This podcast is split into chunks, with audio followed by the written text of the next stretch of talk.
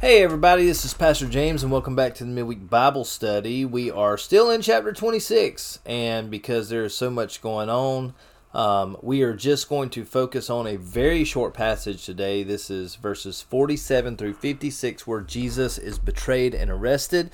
I feel like this is just kind of one of those passages we just need to spend a good amount of time on and talk about it and give it its uh, due. Uh, its due respect and honor. Um, last week we finished up Jesus praying in the Garden of Gethsemane. Excuse me, and his disciples sleeping on him instead of praying. And uh, at the end of that passage, Judas showed up with uh, the mob of people that's going to arrest Jesus. So today, verses 47 to 56, where Jesus is betrayed and arrested, let's read this together and then we'll talk about it.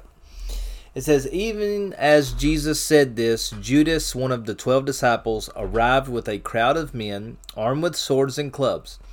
They had been sent by the leading priests and elders of the people. The traitor Judas had given them a prearranged signal You will know which one to arrest when I greet him with a kiss.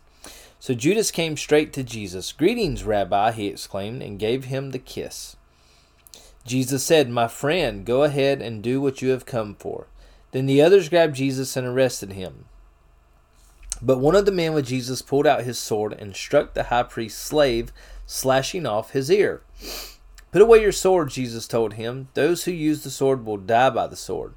Don't you realize that I could ask my Father for thousands of angels to protect us, and he would send them instantly?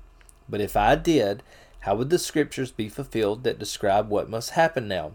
Then Jesus said to the crowd, Am I some dangerous revolutionary that you come with swords and clubs to arrest me? Why didn't you arrest me in the temple? I was there teaching every day. But this is all happening to fulfill the words of the prophets as recorded in the scriptures. At that point, all the disciples deserted him and fled. All right. So in this moment, we see that Judas has done the deed. He is committed to the betrayal of Jesus, and uh, he has arrived to deliver Jesus over to the religious leaders. And accompanying him were a crowd of men armed with swords and clubs. And so, just to kind of understand who these men are, this group of people, you have the temple guards who were present, and they would have obviously been under the control of the priest during that time. You also had some Roman soldiers who were present in this mob, and they were provided to assist with this arrest. Um, and these Roman soldiers would have been given to uh, the priests, so the priests would have still been in charge of them, even though like they were there together um, with the temple guard. So you have this this pretty large mob of people who've come with swords and clubs. And Judas shows up with this crowd, and he immediately gives Jesus a warm greeting with a kiss. And this would have been a customary greeting as he says, Greetings, Rabbi, um, and gives him a kiss.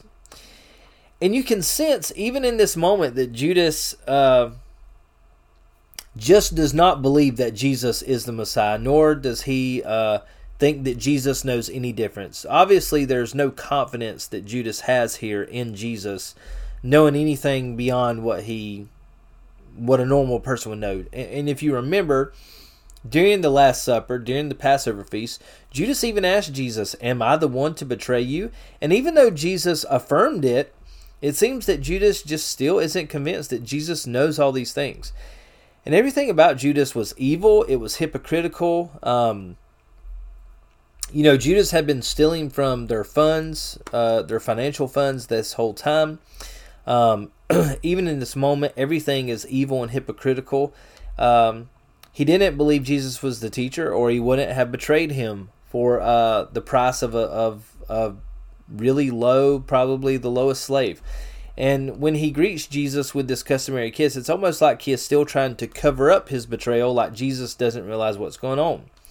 But before anything else really happens, Jesus exposes his intentions, and this probably would have been the moment that Judas uh, feels guilt for the first time as Jesus says, Oh, you betray me with a kiss. Uh, Jesus also still refers to him as a friend and tells him to go ahead and do what he has come to do. And I can imagine a more convicting and guilt causing statement than how Jesus responded to the betrayal of Judas in this moment, where he still refers to him as friend. He still tells him to do what he needs to do. what he came to do. And uh, I just can't imagine anything more hurting in that moment than Judas hearing those words. But this is the part of the story that gets extremely hard to rationalize to the disciples. And as Jesus is being arrested, one of the men pulled a sword and cut off the ear of the high priest's slave. And the Gospel of John identifies this disciple as Peter. So in this moment, we see that at least one of the disciples is willing to go down fighting with Jesus. Now, if you remember in the previous weeks, um, Jesus had predicted uh, all the disciples deserting him and Peter's denial. But in this moment, uh, Peter seems to be honoring what he said he would do. Lord, I will die with you. But here's the hard part about this situation Jesus rebukes Peter for using his sword. And, and Peter's calling, and this is so important for us to remember the calling on the disciples and the calling on Peter's life extended far beyond the duty of fighting a physical battle. It wasn't a physical war, it was a spiritual war. Jesus did not want his disciples to die fighting. It was, I mean, if you think about it from the creation of man, people have been dying in battle, and it may help things for a little while, but there from from my understanding, if if I'm quoting this right, I think since the beginning of recorded history, there's only been about 30 years on Earth that there has not been some type of war going on. So, for all of history, with the exception, uh, well, all of known recorded history, there's only been about 30 total years that there has not been a war going on somewhere on the earth. And so, to die fighting is very noble. I'm very thankful of the men and women in our military who have given up their lives for the sake of our freedom, for the sake of our country. It, it means so much to me. But Jesus is not just focused on worldly things, he's focused on spiritual things. He's not just focused on temporary earthly things, he's focused on heavenly, eternal things. And he knows that if the disciples die fighting, it will it may only bring about temporary results. But if the disciples willingly give up their life, like they had called Jesus to do, then the results would last for eternity. And so Peter's calling extends far beyond the physical, and it is very much spiritual. He wanted his disciples to be willing to lay down their life for the gospel and not to just go down fighting. So, this is what's hard for the disciples to rationalize in this moment and it would be much diff it would be the same difficultness for us as well. It's one thing to go down fighting. When we can fight and defend ourselves it's one thing.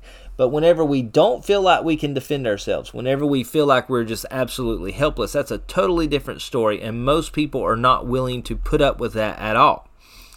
And so when the disciples realize that they could not fight they realized very quickly that they were not ready to go and die the death that Jesus had called them to die. And another interesting statement of Christ in this moment is when he said that he could call down thousands of angels and that God would send them immediately. So Jesus had the ability to defend himself with the power of God. But Jesus was not concerned about his physical life and his physical protection. He was more concerned about making sure that the scriptures were fulfilled. And you need to write this down and etch this in your mind for all of eternity. This is so important. This statement by Jesus that I can't do this because the scriptures need to be fulfilled this points to the absolute importance and the integrity of the scriptures that God has given us. Jesus was willing to lay down his life in order for the scriptures to be fulfilled to prove the truth of God's word. So even as Jesus is getting ready to go to his death, and yes, he was dying for us and dying so that we could all have eternal life and meet Jesus face to face and be in heaven with him. That's very important.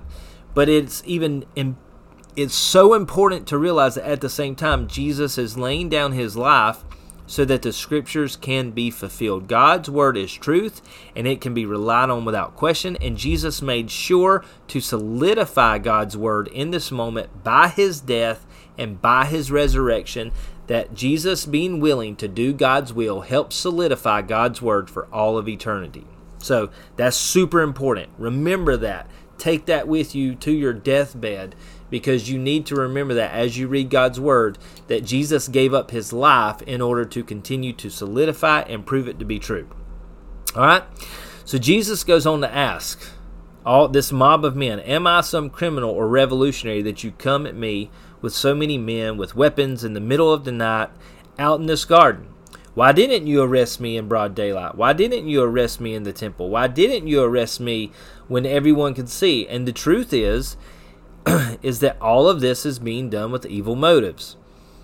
That's why it's being done in the dark. That's why it's being done outside of town, in a garden, in secret.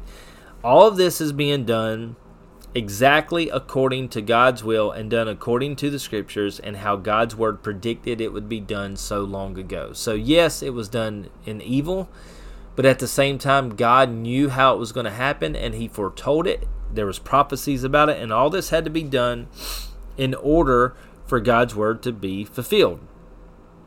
And it's at this point when the disciples realize that they cannot fight and that Jesus is willingly going with these men that the disciples desert him. Just a few hours ago, they were all willing to die. They were all willing to go. And even a few moments ago, as long as they could fight, they were willing to go down fighting with him. But they aren't willing to be arrested without a fight. They aren't willing to go and face what Jesus is going to face without fight.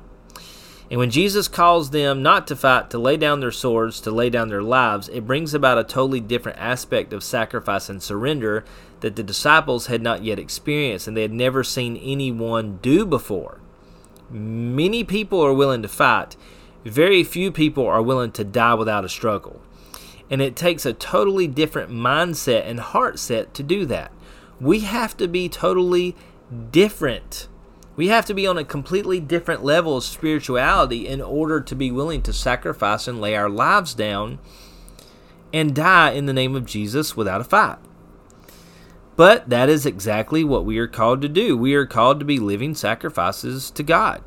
We are called to continuously lay our lives, our wills, our hopes, our dreams, our ambitions, our all we're called to lay it down over and over again every day until we die or until Jesus returns and we go to be with the Lord.